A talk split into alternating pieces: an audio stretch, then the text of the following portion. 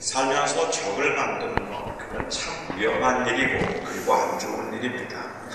한 사람의 적은 한 사람의 친구보다 훨씬 더 큰 영향을 그 사람의 삶에 끼칠 수 있습니다.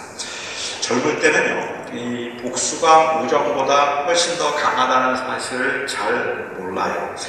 그래서 정의의 이름으로 많은 적을 만들기도 하지만 나이가 들고 경륜이 생기면 적을 많이 만들면서 사는 것은 그리 현명하지 못하다는 것을 경험하게 돼서 연세가 높으신 분들은 살면서 얻는 지혜가 웬만하면 포용해라, 웬만하면 그냥 덮어라, 웬만하면 같이 가라. 그런 그러한 말씀들을 많이 하십니다. 이거는 그냥 살면서 변질되었기 때문에 그러는 것이 아니라 이 원수를 만들거나 적을 두는 것만큼 인생을 불행하게 만드는 일이 없다고 생각하기 때문에 그런 것 같습니다. 그래서 웬만하면 포용을 좀 하고 싶어지고 자꾸 다투는 모습이 그렇게 현명해 보이지 않는다면 젊은 사람들은 그런 모습을 보면서 불의와 타협하고 있다고 여겨져서 기성세대가 크게 실망을 하기 기성세대에 크게 실망을 하는 경우도 있습니다. 가능하면 적을 많이 만들지 않고 살고 싶지만 적이 생기는 것은 불가피한 일인지도 모르겠습니다. 언제나 사람들이 잘못했기 때문에 적이 생기는 것은 아니기 때문입니다.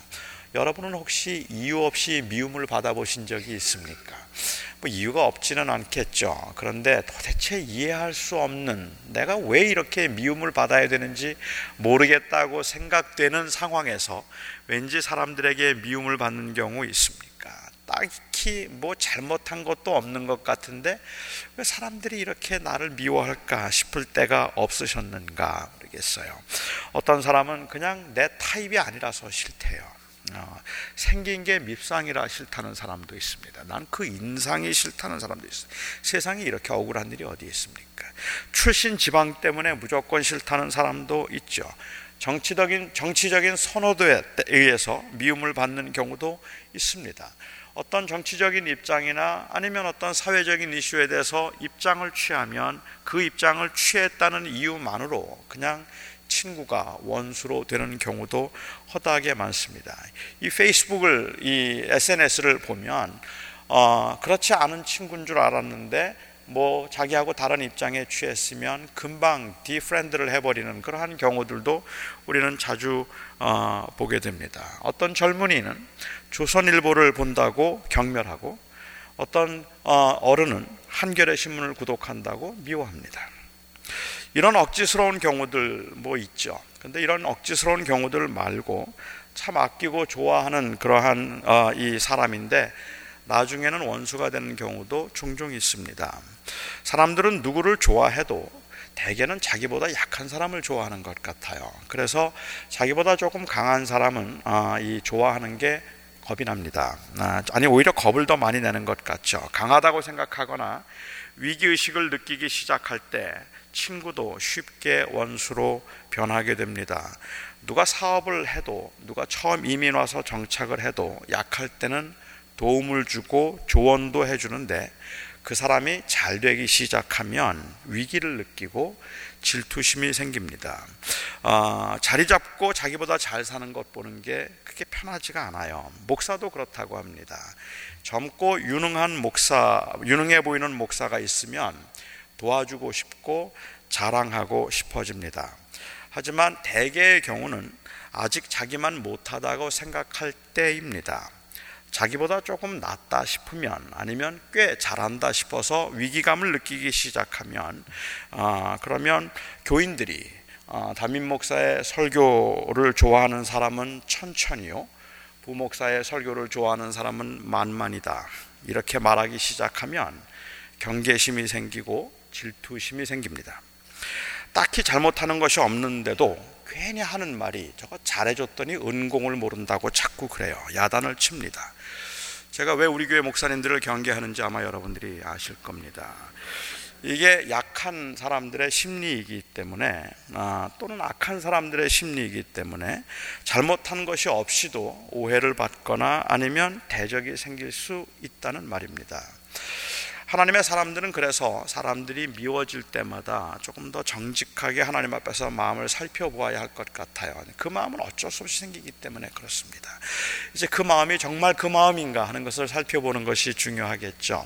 어, 자칫 자신의 위치를 이, 그 지키기 위한 이유에서 생긴 경계심이나 그 경계심으로 인한 그 이, 어떻게 보면 잘못된 선입관과 행동들을 우리가 합리화시킬 수 있기 때문에 조심해야 할 겁니다. 느헤미야가 페르시아에서 어, 이 이제 유다 지방의 총독이 되어서 사실 페르시아에서는 굉장히 잘 나가던 사람이었습니다. 술관원이었다는 말은 당시 최고의 나라였던 페르시아에서 아마 이방인이 오를 수 있는 최고의 관직에 올랐다고 해도 틀리지 않을 거라고 저는 생각합니다. 임금의 총애를 받던 사람이었고 호화스럽게 살던 이민 4세입니다. 먹지스럽게 이민을 하기는 했지만 페르시아에 이민 갔던 이민 4세였던 이 느헤미야가 성공적이고 아주 괜찮은 삶을 살고 있다가 그 예루살렘의 성벽이 무너지고 그리고 그 함께 갔던 에스라와 함께 그와 함께 어, 교제했다고 생각되는 에스라와 같이 갔던 사람들이 다 기억이 쇠해서 그리고 낙심해서 더 이상은 일어서지도 못하고 그 다시 예루살렘이 황폐해졌다는 이야기를 듣고 느헤미야가 많이 울었습니다. 그렇게 많이 울면서 마음에 다짐을 하고 내가 가겠다 싶어서 그가 왕에게 부탁을 해서 이제 유다의 총독으로 이제 페르시아에서 예루살렘으로 돌아왔습니다. 그리고 성벽을 다시 쌓는다고 했을 때 두렵기는 했지만 아, 그 이스라엘 백성들, 예, 유다 유다 백성들을 경멸했던 사람들이 처음에는 대수롭지 않게 생각을 했던 것 같은데 그 중에 대표적인 인물, 인물이 사마리아 사람이었던 산발랏이라는 사람입니다. 산발랏은 아, 아마도 사마리아의 총독이었을 것이라고 짐작이 되는데 느헤미야가 온다는 소식을 들었을 때 두려운 마음이 있기는 했지만 뭐 왔던 사람들 다 실패했습니다. 에스라도 실패했고 사람들이 다 실패했으니까 여기도 별건 아니다라는 생각을 해서 설마 했을 겁니다. 아무리 힘과 권력이 있다고 해도 이미 여러 차례 아, 실패를 경험한 이 유대인들이 쉽게 움직일 리가 없습니다. 이번에도 또 실패를 할 겁니다. 사실 느헤미야가 처음 와서 성벽을 지으려고 할 때 이스라엘 백성들은 너무 힘이 빠져 있었기 때문에 이 느헤미야가 하는 말을 듣지도 못했어요. 제가 1장 2장을 다루지는 않습니다만은 느헤미야가 처음에 와서 그 했던 것들 그 무너진 성벽을 다니면서 밤중에 몇 사람과 함께 다니면서 그 성벽이 무너진 것을 보고 느끼 는 그 안타까움과 통한함 그리고 그의 눈물 그리고 나서 그 백성들을 모아놓고 내가 당신과 하나라는 것을 얼마나 부각시키는지 아, 우리가 그 장면을 보면 정말 놀라울 정도입니다. 느헤미야의 지도력이라는 것이 그냥 페르시아에서 성공해서 잘 살던 사람이 유다의 총 이민 아무리 사세라고 하더라도 총독이 되어서 온 그가 당신은 우리하고 다릅니다라고 생각하면 인도할 수 없잖아요. 그런데 우리가 당신 중에 하나입니다 하는 것을 보여주기 위해서 그가 얼마나 노력했는가. 그래서 이스라엘 백성들을 힘겹게 끌고 가고 있습니다. 이스라엘 백성들이 마음이 움직이긴 했지만 여전히 불안하고 여전히 두렵고 여전히 가난하고 그리고 여전히 그들은 약합니다. 그것을 알고 있던 이 사마리아 총독과 사마리아 사람들은 아, 좀 만만하게 생각을 했습니다. 그런데 유다 총독으로 온 느헤미야가 뛰어난 지도력을 발휘해서 사람들을 움직이기 시작했습니다. 정말 기적적으로 각기 각층의 사람들이 전부가 다 힘을 모아서 성벽을 중건하는 일에 동참하기 시작했습니다. 일이 심상치 않습니다. 남의 일 보듯하고 그냥 배 아파하는 정도의 질투심을 처음엔 느꼈겠지만 이젠 자기들의 위치에 조금 두려움을 그 위협을 느끼기 시작했던 것 같아요. 그렇다고 뭐 딱히 잘못한 것도 없는데 전쟁을 하고 있는 상황도 아닌데 그냥 그들을 공격할 수도 없습니다. 이럴 때 보통 사람들이 던지는 아주 가벼운 펀치가 있습니다. 딱히 대적할 만한 이유는 없는데 못마땅할 때 그럴 때 어, 그냥 그럴 때 던지는 가벼운 펀치가 바로 이 조롱입니다. 비웃으며 비아냥거리는 거죠. 그와 그의 친구들이 열심히 성벽을 쌓고 있는 이 유대인들을 찾아와서 한 말을 한번 들어보시기 바랍니다. 이 미약한 유대인들이 뭘 하려고 하는고? 자기 스스로 이 일을 할 수 있다고 정말 생각하고 있는 건가? 정말 다 마치고 감사제를 드릴 수 있다고 생각하는가? 잘하면 하루에도 다 마치겠네. 불에 탄 돌들을 금방 복구시킬 무슨 기술이라도 있나 보지? 해놓은 거 보니 여우가 올라가도 다 무너지겠다. 불에 그이 이 생각 없이 던지는 그냥 조롱일 겁니다. 비웃음입니다. 되겠냐? 가벼운 펀치입니다. 남을 조롱하는 사람의 입장에서는 그런 조롱의 말을 던지는 것이 뭐 그렇게 큰 죄가 아니라고 생각할지도 몰라요.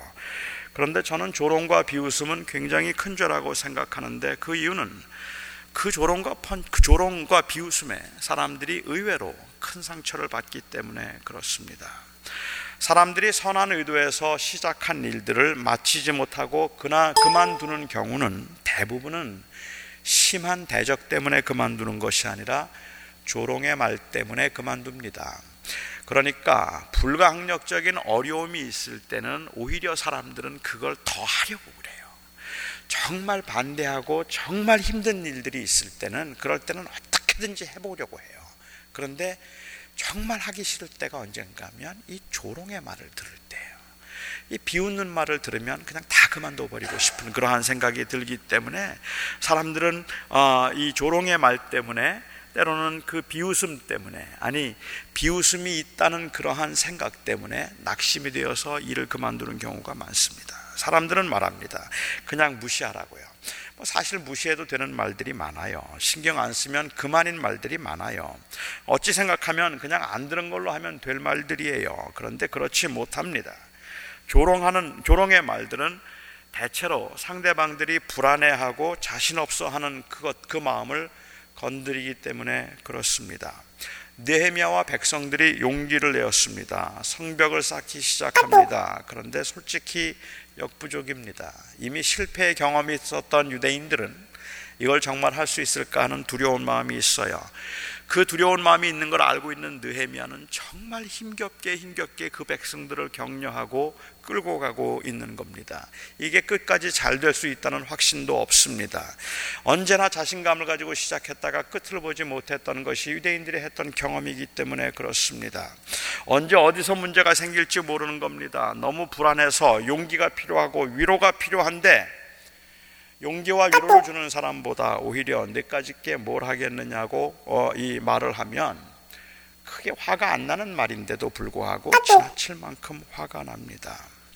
어느 때는 아기가 없었다 할지라도 바로 그러한 불안한 심리 때문에 지나가는 말로 한 말도 사람을 위축시키는 법이기 때문에 그렇습니다.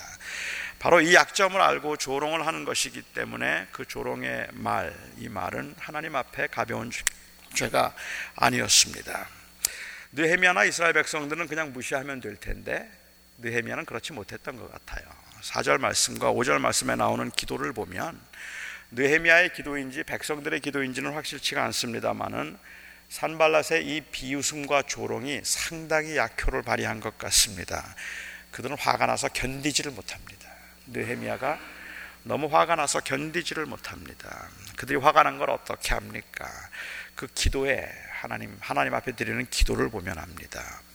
하나님은 용서와 사랑을 원하시는 하나님이라는 것을 잘 알고 있으면서도 응징해 줄 것을 하나님께서 저들에게 벌을 내려달라고 기도하는 것을 보면 그들이 그만큼 돼 있다는 표현입니다.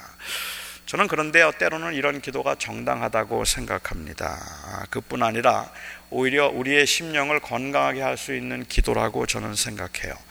C.S. 루이스가 말한 대로 기도란 것은 그냥 우리가 해야 할 말을 하는 것이 아니라 우리가 하고 싶은 말을 하는 것이 기도입니다. 그런데 우리는 때로는 그 기도를 우리가 해야 할 말을 하는 것이 기도라고 생각하기 때문에 기도하기가 싫어요. 우리는 무슨 기도 해야 되는지 알아요. 하나님이 무슨 기도를 원하시는지 알아요. 그런데 그 기도는 내가 하고 싶지 않아요. 하나님은 사랑하라고 용서할 것을 기도하기를 하나님께서 원하시는 것, 용서할 힘을 달라고 기도하기를 하나님이 기뻐하시는 걸 내가 알아요. 그런데 나는 그 기도 하고 싶지 않아요. 그렇기 때문에 그 기도를 하지 않습니다. 저는 오히려 그것보다는 그 C.S. 루이스가 얘기한 것처럼 하나님 죽어도 용서 못 하겠습니다. 정말로 저 사람 용서 안 할 겁니다. 그렇게 기도하는 게 맞다고 생각해요. 저는 그렇게 기도하면 용서의 마음은 기도의 끝에 오는 응답이지 우리가 하나님께 잘 보이기 위해서 처음부터 해야 할 마땅한 기도는 아니라고 생각합니다. 그런데요, 기도를 하면 결국 그 기도를 하게 되더라고요. 그러니까 하나님 도저히 용서가 안 됩니다라는 그 기도를 시작해서 그 기도의 끝에 하나님께서 주시는 응답이 있더라는 말입니다.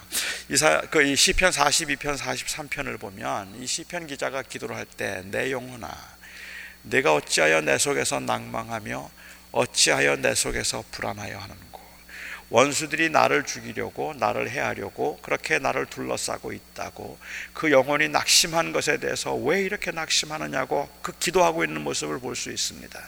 그렇게 낙심하고 절망했었던 기도의 끝에 그 마지막 기도의 끝은 어, 나를 지키시는 하나님께 감사하리로다라고 그렇게 감사로 기도가 끝나면 그 감사리라는 기도는 사실은 하나님 앞에 토로했던 마음의 결과예요. 기도의 응답입니다.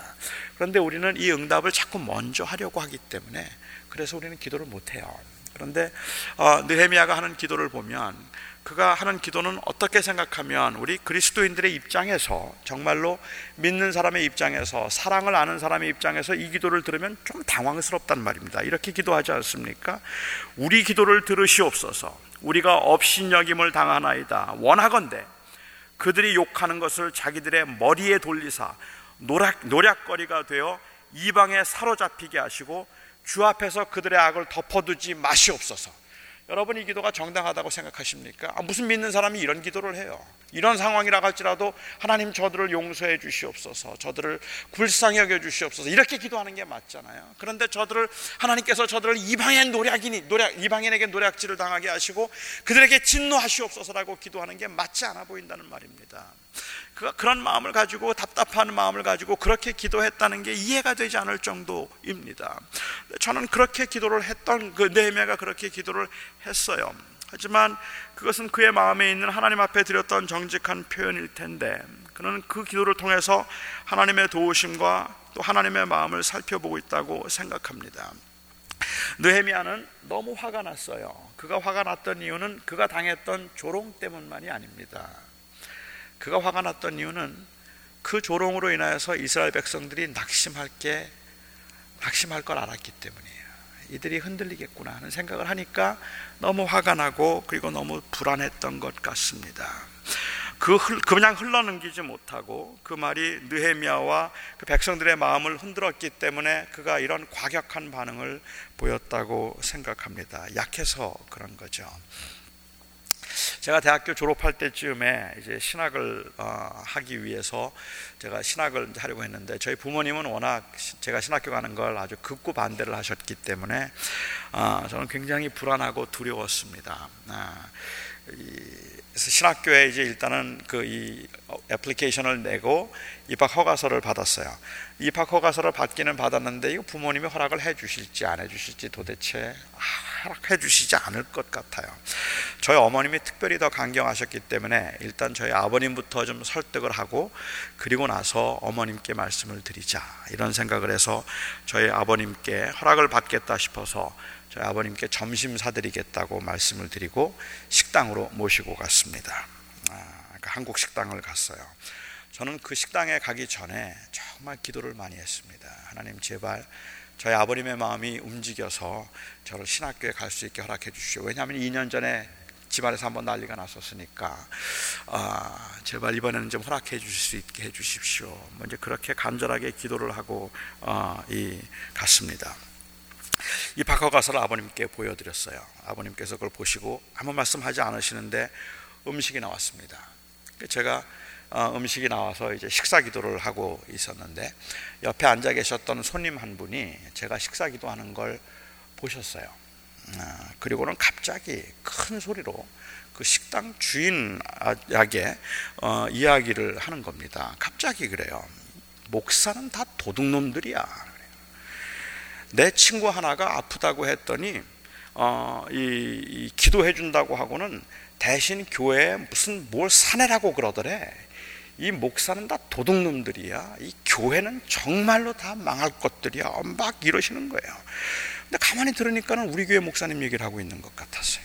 아, 이유가 어쨌든 간에 어, 뭐 목사는 다 뭐 못된 놈들이고 교회는 다 사기 집단이고 막 이러고 열을 내시는 거예요. 연세가 좀 높으신 분인데 그러세요. 제가 식사를 하다 말고 그분을 찾아갔습니다. 그리고는 그분에게 따졌습니다. 아주 무례하게 말을 했습니다. 평소에 제가 그렇지 않을 것 같은데 무례하게 말을 했어요. 저희 아버님께서 그런 저를 보시고 부르셔서 막 야단을 치시면서 어, 이 혼을 내셨습니다.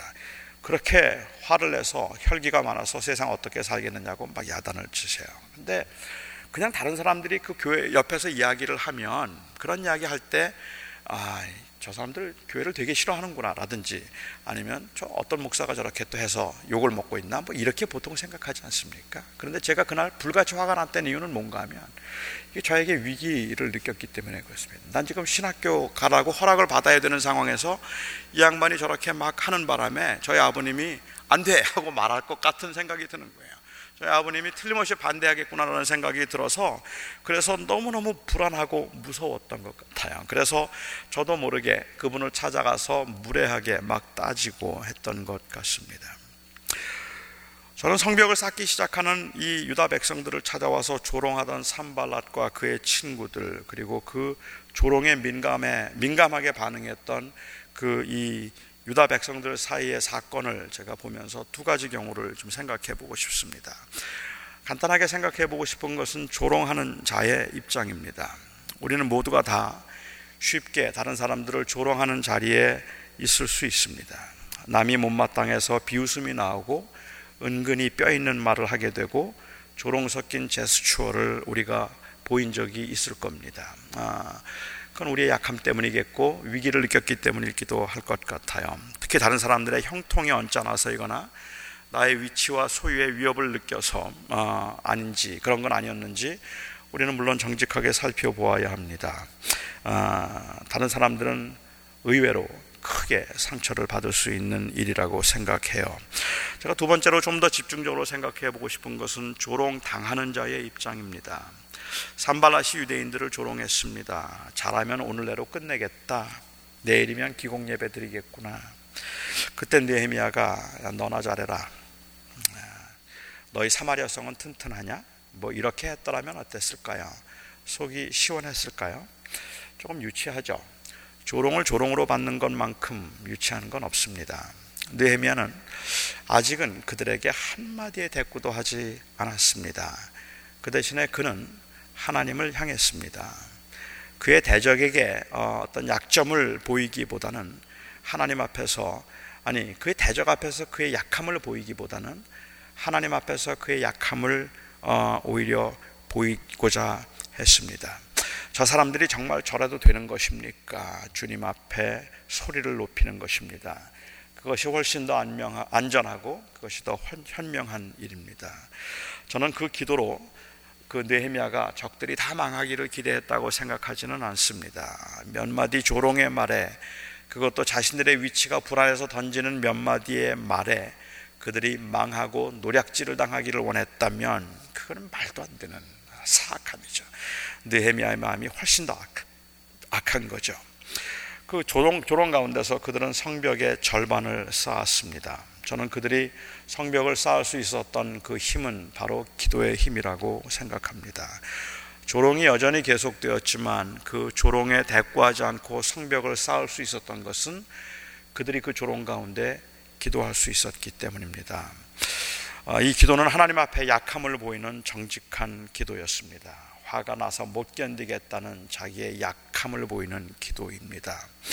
만일 이 기도가 하나님 앞에 강함을 보이려는 기도였다면 그의 심령이 너무 건조해서 아마 끝까지 감당할 수 없었을 겁니다. 여러분들이 의욕을 내어서 조금 잘해보려고 하면 꼭 조롱의 소리가 들릴 겁니다. 여러분들이 무슨 일에 조금만 더 열심을 내거나 아니면 조금만 더 탁월함을 보여도 어디에선가 누군가가 슬쩍슬쩍 던지는 조롱의 말들 그리고 조롱의 눈초리들을 여러분들은 경험하실 겁니다. 여러분들이 하는 일이 잘 된다 싶으면 축하와 격려의 소리가 크지만 그 소리들 사이로 간간히 비웃음의 소리가 들릴 겁니다. 뭐라고 말하지는 않는 것 같지만 여러분들의 실패와 좌절의 모습, 여러분들이 낙심하고 실망하고 있는 그 모습을 보면서 아마도 사람들은 내 저럴 줄 알았다는 식으로 그렇게 낄낄거리거나 아니면은 혀를 차는 소리들이 들리는 것 같아서 못 견딜 겁니다. 여러분들이 경험하고 있는 실패가 사실은 그것이 힘든 것이 아니라 그 실패를 바라보는 사람들의 시선이 무섭습니다. 그것 때문에 견딜 수가 없고 자꾸 약해지고 그것 때문에 사람들을 피하게 되고 그것 때문에 하나님 앞에 기도조차 나오지 않는 경우들이 있을 겁니다. 대단한 말도 아닌데 상처를 받고 마음이 약해지기도 하고 사람들은 그런 것을 보면서 아니 저렇게 대단치도 않은 말에 뭐 저렇게 흔들리느냐고 말을 하는데 그건 인간의 약함을 몰라서 하는 말입니다. 정말로 인간은 너무 약해서 흔들릴 수밖에 없습니다. 이렇게 마음이 약해질 때, 아, 아무것도 하고 싶어지지 않을 때, 저는 여러분들에게 오늘 느헤미야가 했던 것 같은 차라리 그런 기도를 하라고 말씀을 드리고 싶어요. 그 약함을 하나님 앞에 보이십시오. 사람에게 보이기보다 하나님 앞에 보이십시오. 하나님이 그들에게 응징하소서라는 고백은 그들이 망하기를 기대하고 있는 말이 아니라 내가 직접 응징하지 않겠다는 고백입니다. 차라리 하나님 앞에서 나의 약함을 드러낼지언정 나를 미워하는 사람 앞에서 내가 나의 약함을 드러내지 않겠다는 그러한 고백입니다. 느헤미야는 산발랏의 조롱에 마음이 크게 흔들렸지만 하나님 앞에 그가 기도하고 하나님을 붙들므로 그 성벽을 반 높이까지 쌓을 수 있었습니다. 우리가 싸우는 영적인 전쟁에서 마귀가 사용, 즐겨 사용하는 무기는 조롱입니다. 가벼운 펀치인데 자꾸 맞으면 거인도 쓰러집니다. 여러분은 혹시 조롱의 소리에 낙심하고 있지는 않습니까? 우리 한번 하나님 앞에 부르짖으면 하나님 앞에 기도하며 하나님을 바라볼 수 있으면 그것이 영적 전쟁에서 이기는 길이라고 생각합니다. 정말로 힘든데, 정말로 아픈데, 그럴수록 우리는 더 하나님을 바라보고 하나님 앞에 부르짖어야 한다고 생각합니다. 그리고 일어서야 합니다. 그 조롱 가운데 너무 분노했지만, 낙심했지만, 저는 느헤미야가 성벽을 계속 쌓을 수 있었고 그 백성들이 그 성벽을 절반 높이까지 쌓았더라라는 그 결론이 저에게는 감동입니다. 사랑하는 성도 여러분, 우리의 삶 가운데서 우리로 하여금 그만두게 하고 싶은, 그만두고 싶은 그러한 충동을 느끼게 하는 말들이 허다하게 많고, 여러분의 삶의 현장에서 여러분들이 경험하고 있는 그 아픔과 실패로 보이는 것들 앞에서 사람들이 나를 조롱하겠구나 하는 생각 때문에 견딜 수 없고, 그래서 힘들어하는 그 상황에서 우리가 다시 일어서야 하는 이유, 아니 다시 일어설 수 있는 방법이 있다면 우리는 그것을 하나님께 부르짖는 것이라고 생각합니다. 저는 오늘 이 아침이 여러분들에게 처한 상황에서 하나님 앞에 이 영적인 싸움 가운데 여러분들은 졌다 생각하고 지쳤다 생각하지만 그, 그 약함 가운데서 하나님을 바라보고 하나님을 부르지, 하나님께 부르짖는 아침이 될 수 있고 우리가 그래서 영적 싸움을 감당할 수 있기를 바랍니다. 우리 찬양팀 한번 올라와 주시면 좋을 것 같아요. 우리 함께 원래는 순서에 없었는데요. 어, 우리 찬